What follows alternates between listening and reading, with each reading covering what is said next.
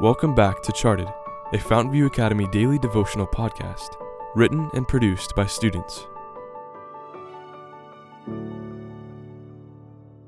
Episode 126, written by Catarina Diaz.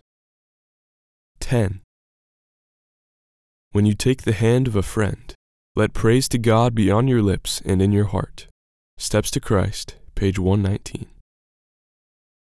Reaching the bathroom door, the sensation of pain pierced my side like a double edged knife, overwhelming me. The stubborn soul that I am, I decided to wait it out in the bathroom, but I quickly aborted that plan as I collapsed on the floor, writhing in agony. I have to go tell Mr. Dunbar. Stopping in front of the window of the classroom I had just speedily abandoned, I frantically waved my arms at Julie. One look at my pain stricken face told her all she needed to know. Quickly excusing herself from class, she dashed out into the hall. I hung on to her arm, tears squeezing out of my eyes, as she literally carried me to the first aid room. Once there, Mr. Dunbar rushed me to a bed and placed an oxygen mask over my face.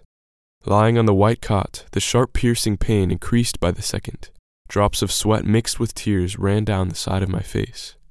Breathe slowly. Your heart is beating way too fast. Mr. Dunbar tried to inform me between my agonizing screams. From 1 to 10, 10 being the most pain you have ever experienced. How strong? 10. 10, I gasped.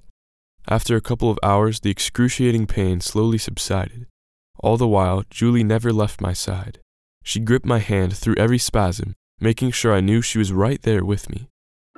God has showered my life with tremendous blessings, but I believe that heaven's biggest blessings are the incredible people that surround me, especially when I'm in pain.